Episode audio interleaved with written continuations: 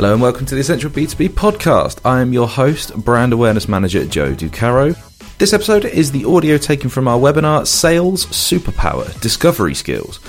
Once again, we had an amazing panel of speakers on the do's and don'ts of discovery calls, and it was a really fun recording. There's loads to take away here. So, without further ado, here's the podcast. Hello, and welcome to this B2B Essential Skills Week webinar. I am your host, brand awareness manager Joe Ducaro. And today we will be discussing sales superpower discovery skills. Do you find it a challenge to get all of the information you need from prospects up front? Just about every sales book preaches the importance of uncovering pain points and challenges during discovery, but how quickly but how does quickly understanding where you can add value affect how opportunities progress and the speed that they reach a sale? Discovery and how to master it is a key skill to have in your arsenal. So, joining me to discuss discovery techniques and more is a panel of sales superheroes. We have Alison Edgar, MBE, author of Smash It, The Art of Getting What You Want, and Chief Smasher at Smash It Training. Hello, Alison. Hi, Joel. Thanks for having me back. Oh, it's an absolute pleasure. I do hope you've got some more songs ready for us uh, for this webinar. Always the songs, Joel. Always the Fantastic. songs. Excellent stuff. Uh, we have Harpal Chima, who's channel account director at Redstor. Hello, Harpal. Hi Joe, how are you? You well? Thanks for having me on the uh, on the webinar today. It's my absolute pleasure. All the better for speaking to all of you guys. And finally, last but not least, we have Mason Mowle, who is head of mid-market SDR for Lead Forensics. Hello, Mason. Hello. Uh, good afternoon. Good morning, wherever you are. Lovely to be here. We're on different time zones, aren't we, Mason? So it's We very are confusing. indeed. Yeah. So, for our audience who's watching, uh, we'll be using the chat function throughout the webinar. So, if you come up with a question that you want to ask the panel, please feel free to pop it in there. We'll answer it if we have time. So, let's jump straight in, shall we? Uh, most prospects will have a variety of general pain points that your product or service can help to solve, but finding out which is their priority is the key to a positive conversation. So, what tactics do you employ when exploring with a prospect where you can add the most value? Uh, Mason, should we start with you on this one?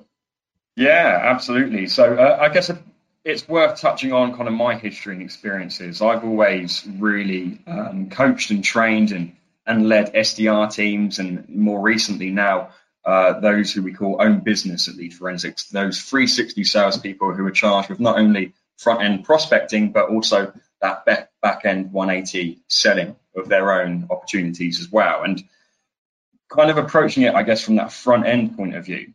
Um, discovery is, is so important. And when you first make normally cold contact with someone, you don't actually know what pain points that prospect has um, because the first point of contact.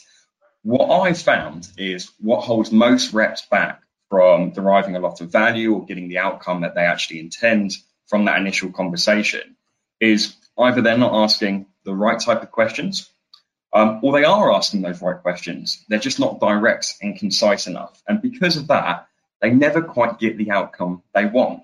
And I find that's one pretty obvious problem they get.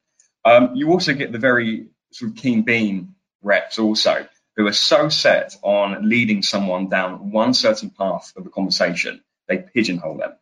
And because of that, they're so desperate to lead it to some kind of end goal or, or crescendo.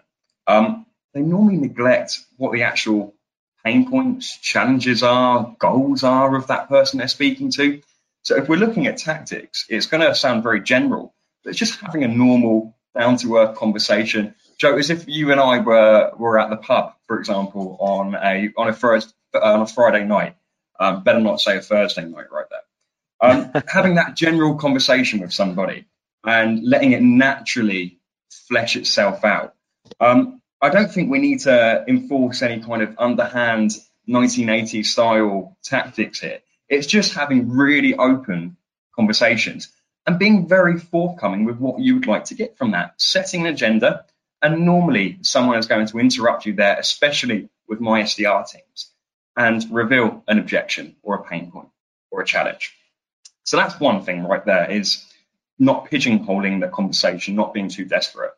Um, another tactic we can employ along with that kind of open direct questioning is just being prepared. The amount of reps who I've spoken to over the years and they're not prepared, they're not organized. When ultimately, we're as sales professionals, we're having very similar conversations every day. And if we're not reviewing and reflecting on those and using those as a bit of future proofing and planning for the future, um, it doesn't matter what tactics you deploy, in my opinion, never going to squeeze the most out of that conversation. So I, I apologize that that's a very general answer for yourself, but it's all about just asking for what you want in a very direct and open way and, and being prepared to have those conversations initially as well from, from my experience.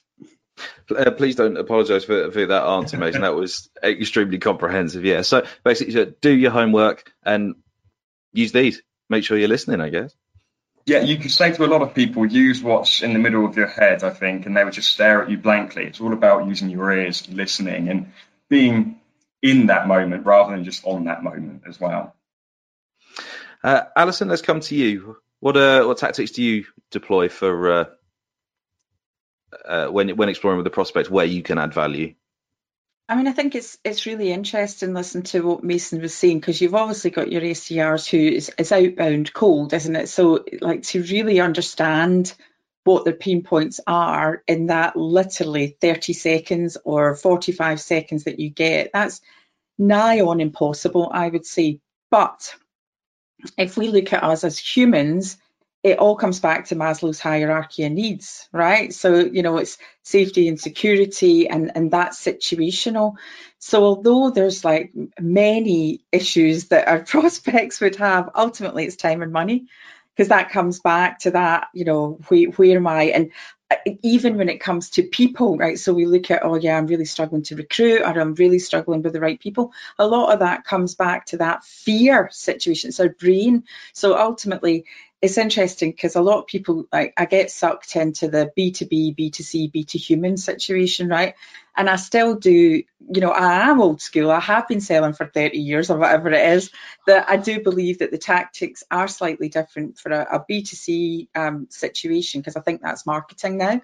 Literally, mm. when it comes to that, that's not really a sales function. That's a marketing, and you know, having great marketing gets those leads in. Whereas B2B, we still do have to have that outbound situation. And I think, you know, Lead Forensics is a great example of how to do that because it's like, would you like to know, you know, who's been looking at your website so you can increase more uh, conversions and make more money? So ultimately, you know, that's the pinpoints in there is money and save time to be able to, to trawl. Um, you know, feeding also back into what Mason was saying, it, it, does come back like literally the oldies are the goodies because it comes to the psychology. So if we look at how you engage if you you know a lot of people focus solely on the sales process and like I've written a book on it like they're using my book as a framework for apprenticeships but the other bit is the other side is the customer you know journey. So it's interest gained. So if you look at the SDR role when they're going outbound well you've only got 30 seconds to get that interest and yet, you know, we're going to talk about questioning techniques, but you're not going to get that chance to answer the questions if you haven't done a great hook to be able to continue that conversation. So I honestly don't think it's changed since the 80s. You know, I don't think the boiler room and the Wolf of Wall Street is prevalent. And I, I think that more people have become quite switched on. And again, if we look at a lot of younger generation, they don't like sales. They're scared to be sold to because of that kickback from um, you know, do, dare I say spin selling, you know, that whole situation, problem, implication, needs. But ultimately, it's not changed. It's more of the human side and understanding the psychology behind it that really helps to gain that interest at the start of the call. So, yeah, that's my opinion, Joe. No, it's it's something that is you know increasingly it's becoming a theme of you know these webinars and, and the conversations that we have is that you know whether it be B2B, B2C, whatever, people buy from people. So if you can, you know, demonstrate you have empathy for them, absolutely, you know, I, I, think it's key. Um, Harpal, your thoughts on that one? What tactics do you employ to uh, explore the prospects where you can add value?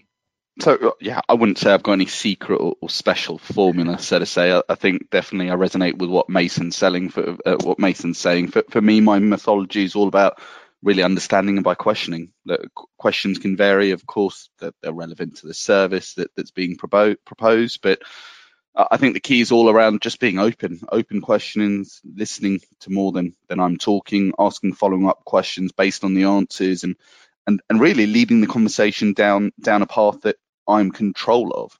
Um, we've got a saying in our office, it's called leading the dance. Um, you know, and our job is really just to make sure that we're asking the questions that, that are relevant and, and going down the path that we're in control of. Um, and something we always emphasize is the biggest cost for us as individuals is is our time. So, you know, the importance of, of, being direct as possible to, to understand if if the customer has a problem, you know, how much time, how much money is that problem costing, um, you know, who's that impacting and, and how is that impacting them, their team, their business, um, and if it is a problem, you know, how, how long has it been a problem? Because mm. someone's telling me it's a problem for two years, then it's not a problem anymore, right? It's not something that requires an immediate resolution. Um, and yeah, I'm, I'm, a big believer in, and yeah, listening more than talking. I, I did say that to my son, my seven-year-old son. You've got two ears and one mouth, but he went back and said, "But my mouth is bigger than my ear, Daddy," and I didn't have anything to say back to that. So uh, stumped me on that one. But um, yeah, yeah. For, for me, the key is important is is having questions, having been prepared with your questions, and and being open, having open questions rather than than yes or no all the time, mm. and making sure that that those questions are leading towards you know your next action, so to say. I suppose to give them, yeah, the open-ended question, it gives them the opportunity to expand more on, you know, exactly how your solution can help them. I suppose. So, if we let's go to our next question then. So, high impact questions demonstrate your industry knowledge and an understanding of a prospect's needs, uh, positioning you as an expert in the field. So, could you share any sort of fail safe examples that you always have lined up during your discovery phase? I think we'll uh, let's start with uh, we'll go back to Alison for this one. So for me, I've mainly moved across into speaking. Mm-hmm. So at the moment, I'm getting quite a few inbound. So again, it comes back to whether is this an outbound, is this an inbound? Uh, because if it's, for example, a speaker booker for like my clients are Adobe, Amazon, MetLife. If I'm going to be contacting them, I wouldn't be asking them, have you ever booked a speaker or how much do you know about booking speakers? Whereas actually for an inbound inquiry, that's a vital part of information for me because if they haven't ever booked a speaker and it's an inbound, they don't know the different genres of speakers, they don't know the different costs of speakers, they don't know what the outputs are. So again, I think there is a, a variety between an outbound and an inbound situation. And I think, you know, if we look at, at that, how you direct that sort of conversation, and I would say you know, as i have obviously got a sales training company as well. So when I'm sitting with my clients, like coaching the calls or listening in, I would say the biggest mistake that I see or I hear is, you know, Mason called it an agenda. I call it setting the table, right? This is what I see goes wrong. So I'll give you an example, right, Joe? We're going out for dinner, right? Hypothetically, or maybe we could go out for dinner. Like we're not singing this time, we're all going out for dinner, right? And we sit down at the table, right? We're sitting there and we're all having the same food, right? We're all having the same meal. And there's a little fork and a big fork, a little knife and a big knife, and there's a fork and a spoon at the top. How many course dinner are we having, Joe? Uh, I would estimate roughly three. I would say definitely three because you've got that there. And I think this comes back that if you know you're having a three course meal, you're not going to be having a buffet. What's going on? We all know we're having a dinner. And that's the problem that before I've seen so many people that fire into great open questions, but the customer has no idea what the hell is going on. And then, you know, you're not, you can't direct, you can't lead the dance if they don't even want to dance. You know, they're not even on the dance and you're trying to get them to dance and like, I don't do dancing. So I would say that before, you know, uh, again, oldies the goodies, the killer question, you know, how much do you know about booking a speaker? And, and if that's going to go flow chart. So to me, it's always think like the flow chart. I either know nothing or I know loads or I know a little bit. And that's where you can only then direct. If they know loads, you're not really educating them in that. You're finding out what prompted you to contact me. You know, which speakers have you used before? Which ones did you think were amazing? Which ones were not so great? What were the things that made them amazing? What were the things that made them not so great? What level of energy of a speaker are you looking for? And, and again, you're not going to sell to everyone, but it's all those qualifying questions. And, you know, I think, you know, only when you get to that part can you really start to, you know, you're starting to build that information. You know, what what sort of budget do you normally um, deal with your speakers. And if they say 200 quid and I'm like, I'm charging six grand, you know, and, you know, what's your budget? What's your flexibility to bring that up? Nothing it's signed off in a PO. You know, don't sell to everyone. Don't undervalue what you do. So to me, that's the, you know, the oldies are the goodies, Joe. It's not changed. We might be a bit younger as salespeople, but the techniques are exactly the same. And and honestly, you know, when I wrote the second book, Smash It, it's not just sales, it's life. Life, the key to life is brilliant open questions because ultimately, you know, that having those relationships and how you smash it and how your happiness level, it all sort of ties in together. It's that people side of things. Absolutely. Again, we're coming back to the, the human side of things, but I will insist that with our three courses, Alison, I will have an after dinner cocktail. So. well, I mean, that can we have a espresso martini, Joe? That Absolutely. was a close question, but I was going for the sale there, going for the close. uh, Harpal, let's come back to you. Um, any fail-safe examples you always have lined up during the discovery phase? So the organisation I work for offers a, a, data backup, a data recovery service. For, for me, my, my fail-safe question is is always look when was the last time you did a restore test? And and that that's just look people could say they, they've got an amazing solution but and again i liken this to you know analogies. If someone says they've got the best car top of the range etc on their driveway but they haven't driven it in six months how do they know it's still it's still working right? And that's why it's all you know asking those straightforward those direct questions uh, and just understanding, look, you've got a solution, you know, that you think it meets your requirement, but when was the last time you actually you, you tested it, so to say? And, and I always emphasize it, it's it's not what's being said, it's sometimes not it's it's what's not being said. You know, if someone can reply and, they they've got confidence in their reply, yeah, I did a you know restore test, took me three hours. It was you know straightforward. I encountered troubles. You know, I was able to contact support to to assist. You, you can clearly see they've got confidence in what they're using, but if they can't answer the questions, if they're unable to articulate, you know, their answers, so to say, there's potential, you know, opportunity to ask more open questions there and, and understand their challenges in more detail. Um, and yeah, just to you know pick up on what Alan said, I think it's a natural human trait. People people don't like being sold to, um, so so it's important, you know, not to go in with a pitch, so to say, um, but it, it's also important to to be direct as possible and, and to save your your time. You know, so at least you've got you know a route to go down. You know the questions that you that you want to ask, and but saying that as well, you want to demonstrate a level of right empathy and right understand your position. I want to you know get to know you and your challenges a bit more, um, and, and asking relevant questions that are relevant to them and, and their challenges. Yeah, no, that's fantastic, Harpal. Thank you very much for your for your input on that one. Uh, Mason, we'll finish up this question coming down to you. Fail safe examples you always have lined up during your discovery phase. Yeah, thank you. Um, so yeah, I, I, would absolutely echo what Harpal and Alison um, have said there. And also, Joe, it sounds like you've got a good Friday night planned. We're going to the pub, you're going for a banquet with Alison, and then we're all going dancing together. So um, Harpal's leading the dancing. yeah, exactly that. That's good because I can't dance. Um, but but yeah, um, I, I, think in terms of high impact questions, uh, it's worth noting that the most effective high impact questions occur when already there is a level of interest gauged from the prospect in what you're speaking about. There has to be a degree of buy-in for it to really hit home. Um, so of course, in those early discovery processes within the sales cycle, that can be a little bit daunting for any representative, understandably. Um, so it's all about acting familiar with expertise, acting knowledgeable. If I was to frame the kind of acting like an industry expert in terms of what I do here, if we look at the industry of manufacturing, you've got manufacturing there. Within manufacturing, there is a hundred thousand different subsections of manufacturing. For me to act like an expert in uh, textile manufacturing when I'm not um, could easily make me appear a bit of a fraud and, and illegitimate. So what we can do there is, especially in those prospecting roles and the SDR roles, and I'm going to refer back to them quite a bit, is almost put forward several common challenges that we found others in their industry are facing.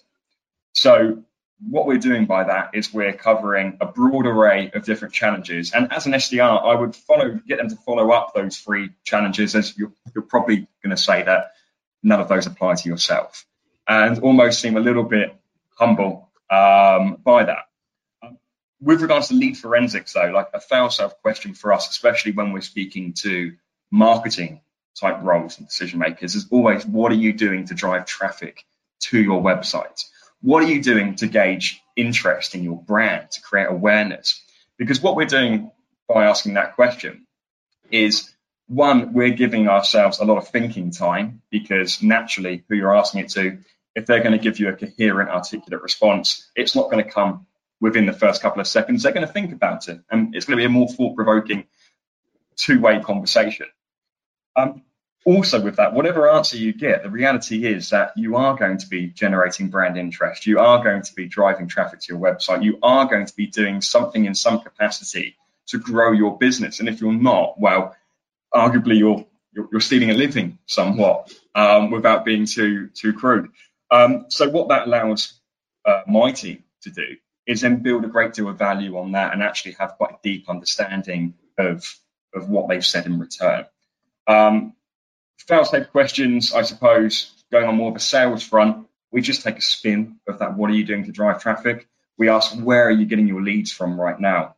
I think it's a very exhaustive question. What are you doing to generate new business? It's a very exhaustive question that's been asked for, for all time. And Alison, I'm not saying, oh, these aren't the goodies there. Um, they absolutely are. Um, it's putting uh, just a different twist on that. So in terms of cold calling, you stand out from the other 10 people who've cold called that prospect in a day and have probably been hung up on and, and got the same objection over and over again. So what can we do to stand out there?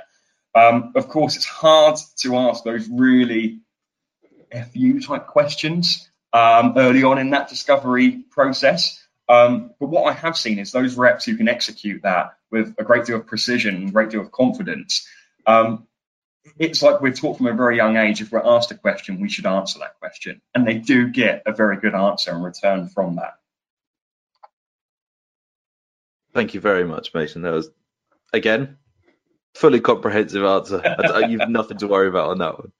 Uh, okay, so are there any shortcuts then? So, what have you found to be the most efficient ways to understand whether or not there is a fit? With a prospect? We'll go uh, Harpal. We'll start with you on that one. Yeah, so I was thinking about this question. I was thinking to myself, you, you know, is there any shortcuts? You know, I don't believe in shortcuts, but I, I, suppose for me, it's it's how quick they're saying yes. You know, the more yeses I'm getting, the more likely there's going to be a fit. You know, have you got 30 minutes to jump on a demo next week? You know, from what you've seen from the demo, would you like me to provide investments? You know, assuming investments are within the budget, is there an appetite to to explore a trial? Um, you know, it's not, it's not rocket science, but sometimes I, I think you, you have to ask for the sell when you when you go for the close. You know, you've seen the service in action, you've got the figures, you've trialed it. What do you need from me with regards to signing off and, and commence billing from the service? Um, and and again, another shortcut. I wouldn't say it's a shortcut, but it's qualifying out really, and and and that to me is so important because it just it just saves you so much time. You know, one of one of my favorite questions is is doing nothing an option? You know, is can you afford to do nothing? Because if they turn around and said, actually, you know what, it is an option table, and sometimes people don't, you know, don't recognise there is a cost associated with doing nothing because you're either going to continue, you know, spending what you're spending or, or actually wasting time doing what what you're doing. So, you know, what is the cost associated with doing nothing, and and how long can you carry on doing it? Um, and and and again, you know, being as direct as possible, we're going to cost X. How does that fit within your budget? What is what is your budget? You know, and, and it's it's not rocket science. You know, I wouldn't say they're they're shortcuts, but it's it's just being as direct as possible. It's it's making sure you save your time and, and qualifying them out nice and early. Because you know, I was speaking to this opportunity with a ahead of a, a trust, and um, he said, "Look, we're, we're going to be hiring a new IT manager soon, and and you know, as part of that remit, you know, he, he'll have his ideas." And I said, "Right, you know, he'll have his experiences. I'm sure he'll want to, you know, put in what what his experiences has taught him." And the, the head of trust says, "No, we're going to be going for for your solution. That that's it." You know, that there's no ifs or buts. I'm going to be dictating and mandating. We're going to be going for your solution. And again, you know, that was our concern because there was going to be someone new involved who was going to come in and, and want to you know, put his ideas in. You know, you want to make sure you, you address that as soon as possible and look to qualify it out because if, if Mr. New IT Manager's got his ideas, he'll, he'll want to put in something that he's comfortable with. But if his boss is saying, no, this is what you're going to do because I'm mandating it, right? That, that's great. That, that's the buy-in we want, right? Yeah, no, fantastic. And to touch on, you know, something you, you, said earlier, I imagine pointing out, you know, can you afford to do this? I imagine that's a huge, hugely powerful motivation. Well, you know, can you afford not to be going with us? So, mm. thank you very much, Harpal. Uh, Alison, come back down the line to you on that one. Are there any oh. shortcuts? Of course, there's not. Uh, sales is a process, right? So to me, it's like um, manufa- It's like manufacturing, right? You get your components, they go through the process, and then voila, they'll come out as the finished product, right? And that's the same as sales. Like if you're not following the process, there's one thing for sure that, that it will break. So there's not. But I've got a theory on this, right? Um, and I do think it comes back to like the SDR and the, the 180 360s people are scared to qualify because they're targeted on KPIs, right? And again, a lot of that is sometimes when you are targeted on uh, KPIs, you would rather have KPIs that look like you're hitting your target, looks like you've got an amazing pipeline, and then, oh, damn it, that just fell apart at the end. And it's not. It comes back to exactly what Harpal was saying re- regarding the, the qualifying questions. And I'll give you an example, right? So we use we use ActiveCampaign, right? So I don't do much because a lot of the stuff now is it's really a low volume of customers, but with a really high um, monetary value is what I'm doing now. But we still have our CRM. So this really well known CRM goes in and speaks to Rebecca, who works for me. So again, hadn't been qualified on decision maker she that they wanted to do the demo with her and I'm like okay this is like like this will be fun let's play this game just for fun let's see how bad it goes so um, I'm kind of listening in in the background and they didn't ask any open questions. They hadn't qualified it. They didn't ask us how much we were paying. ActiveCampaign. They ran out of time because they talked at us. Look at look at our CRM. Isn't it amazing? It does all this. But from a talk time perspective, woohoo, they're ticking a KPI. They got a call. They they went to know that it wasn't a decision maker, but it's ticking a KPI. Then we have another one. So they go away and they come back with it. Look, we've put all this thing together. And then, are you ready? We're two hours in. And again, I'm playing this for fun because it was during lockdown. I'm like, I've got some time here. Let's just play along.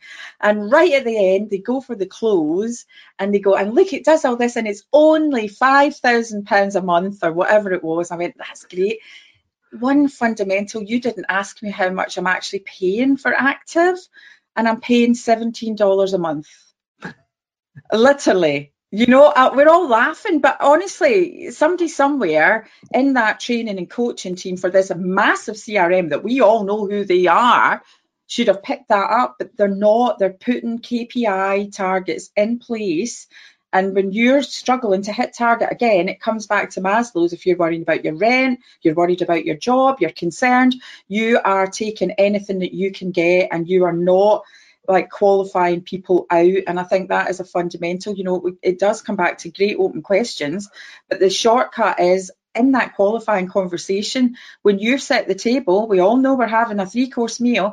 And do you know what, Joe? I'm going to be asking you questions around how much you're investing currently, what your budget is for the next 12 to, to 18 months, and how that can work, maybe for us, or maybe it doesn't work. But that knowledge will really help us to try and come up with a solution for you. So when it comes to the money bit, which they don't like talking about, they've already set the table and told them in advance, we are going to be talking about cash and also that then it, you know really helps to disqualify if you're at the wrong level. If you're at an influencer level they're not going to know those statistics and those numbers.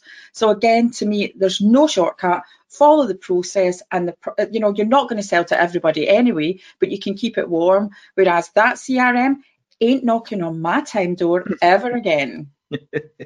Uh, yeah, I, I often find with with newer salespeople that that they're scared to talk about monetary figures. You know, it's it's.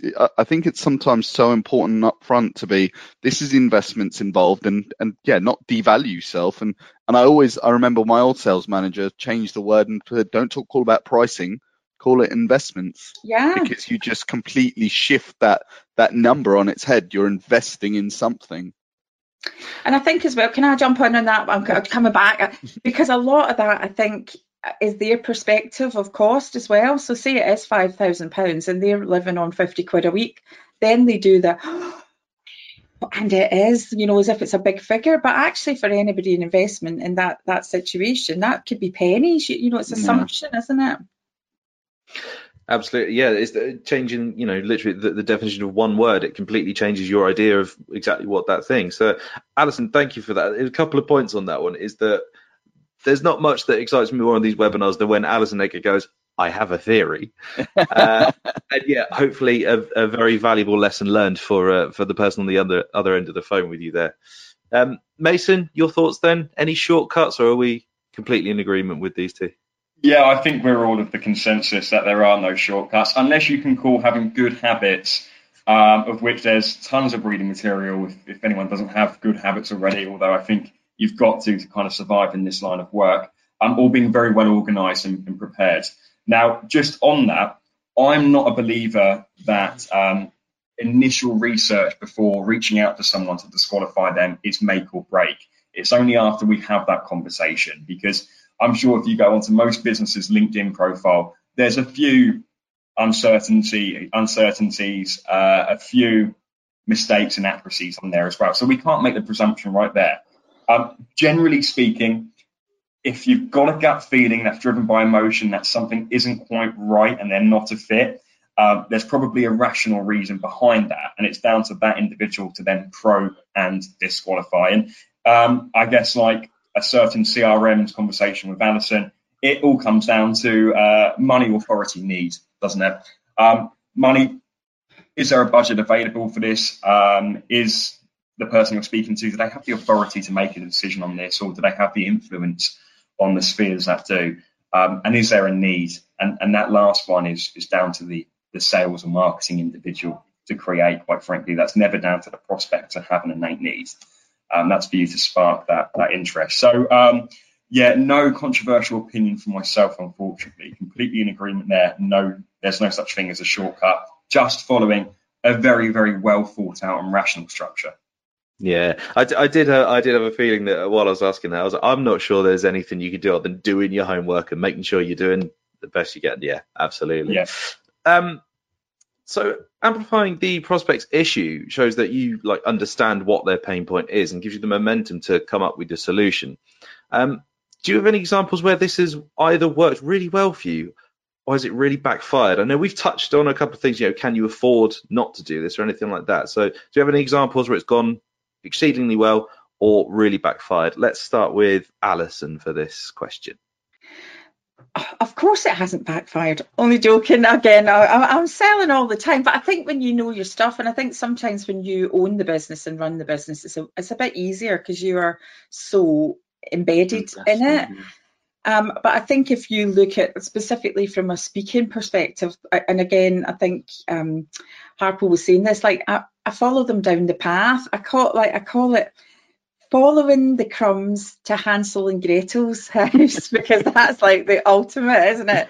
So you're like asking those little questions, and I think with those, um, I'm trying to get them to tell me, and I think that it's that reverse psychology, isn't it? So you know, if you're asking great questions, like I'll give you an example. So there's three sort of genres of speakers, right? You've got the TEDx speaker, really thought provoking, but really quite low energy. And I think pre COVID, that was kind of what people wanted. You know, they were quite happy. They would sit in a room, and so you know, reverse engineering the questions back regarding the, you know, what what type of energy level do you want? I know for a fact they're going to say they don't really want that because it's quite dull, unless they're accountants. Sorry to any accountants in the room, but if you look, a lot of that stuff is in there. Then the other one, which is my biggest competitor, because we've all got competition, is the celebrity speaker and the sports person. So again, you know, uh, without telling them, I know that the pitfall, because I've been in a room listening to these people for years, is that they make a big uh, impact on the day. Look, here's me with my medal. Here's me a video of me winning my medal. Here's me up a mountain. Woo! But nobody can really relate to that. So the actionable takeaways are nothing. So they get the selfie, it goes on Instagram, they go back to the office and they forgot what you said apart from there's this man or woman winning this medal. And then the third one is where I fit into. So a wee bit of a profile, but more interactive and actionable takeaways. So I'll reverse back and I'll go, so how important is audience engagement? Yeah, it's really important. Okay, how important is it that the takeaways last more than the day? Excellent. And then that's fine. So I just kind of reverse engineer it back and then go, oh my God, look at me. That'd be perfect for your event. When do you want? Press hard, five copies. So you've already kind of sold the benefits in to the questions by um, getting them to come up with that solution themselves. And I'm, I'm, joking, you know, we don't win every single one of them, but a lot of, of them, you know, they're fixed on they do want an Olympian or they're fixed that they do want TEDx. And um, the other thing, and again, which I think all salespeople face, is you do sometimes get stuck at influencer. So they're the influencers taking it to panel and then it's really out of your control. You just have to hope that everything that you've done has has given you the influencer to make them your salesperson. So I think again, it just comes back to that process, Joe. You know, it's not changed. And again, it's really funny because when I'm doing sales training, Mason, I bring up man, and I'm like, for all mm. you women there, it is not about a man, you know, because we all know women are better at sales, and that brings up a bit of a laugh. But money, authority, needs hasn't, you know, that's been around for God knows since you know donkey's years yeah. but it hasn't it hasn't changed. Uh, mason we'll swing back around to you on that one then. Yeah I, I, think alison's totally right there. You've got to you can lead a horse to water. You can't make it drink. The result's not always guaranteed. Um, i know that sounds a little bit a little bit cheesy but it, it, it is absolutely true.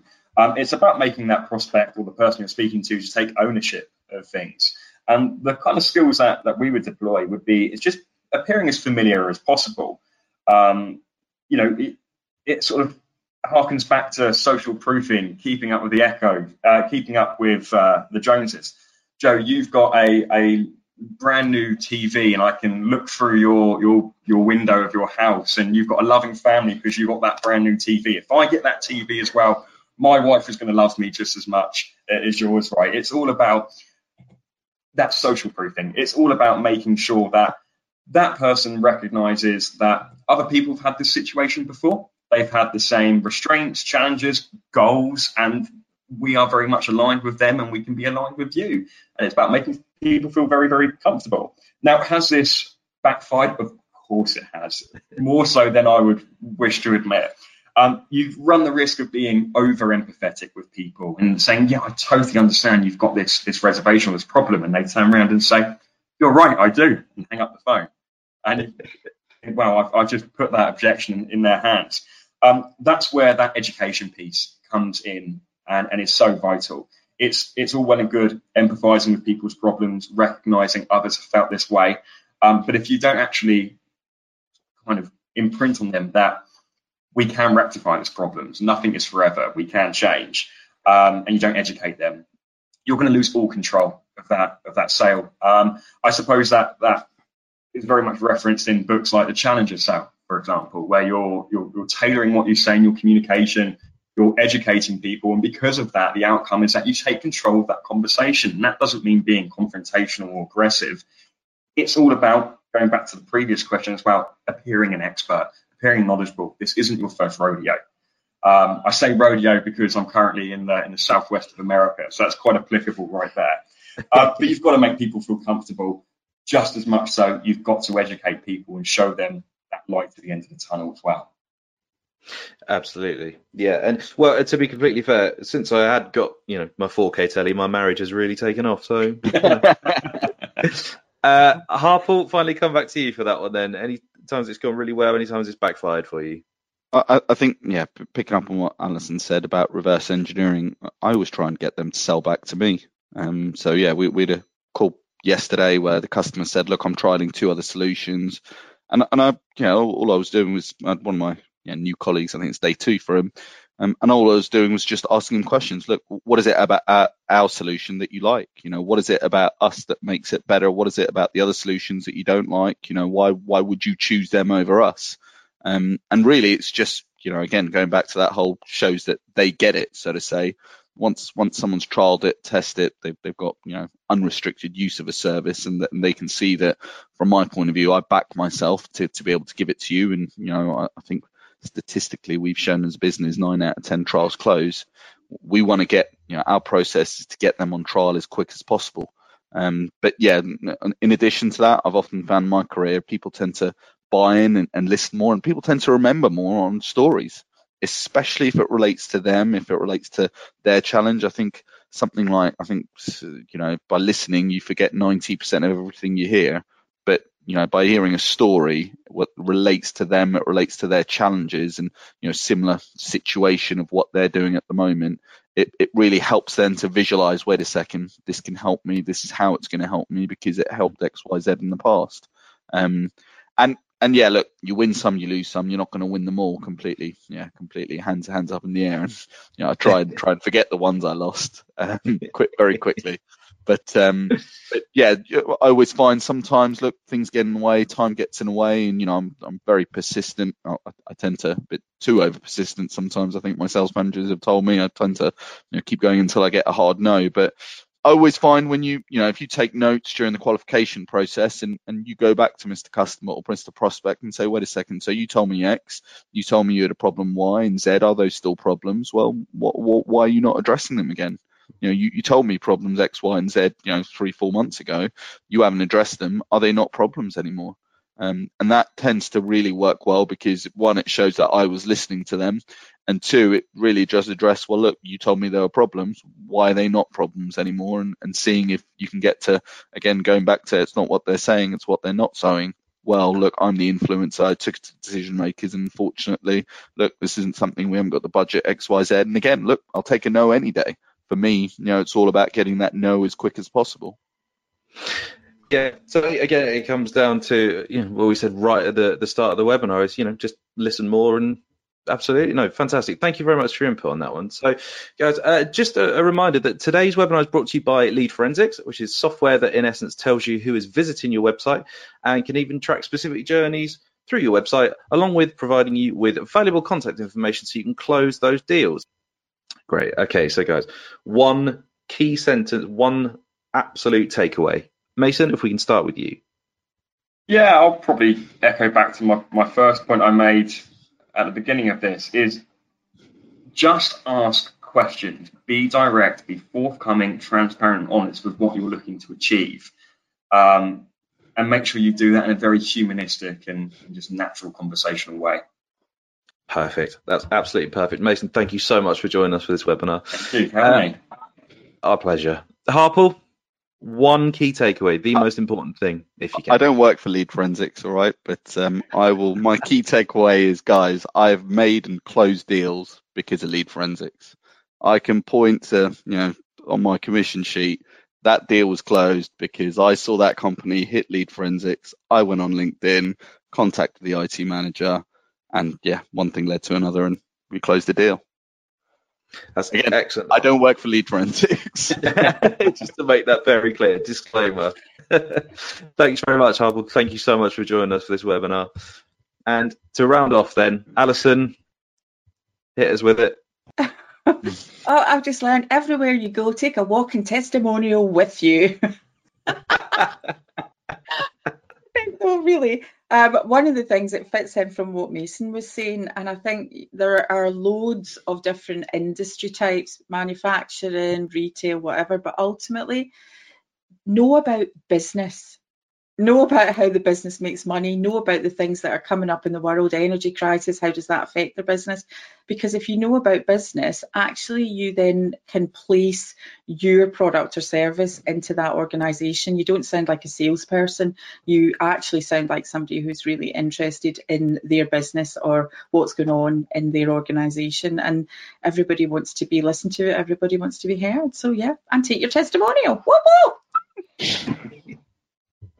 Alison, thank you so much. Guys, this has been really, really lovely. It's been a great chat with lots of valuable takeaways our audience can go away and apply to their businesses. So thank you very much for joining us. We do have another Lead Forensics webinar tomorrow.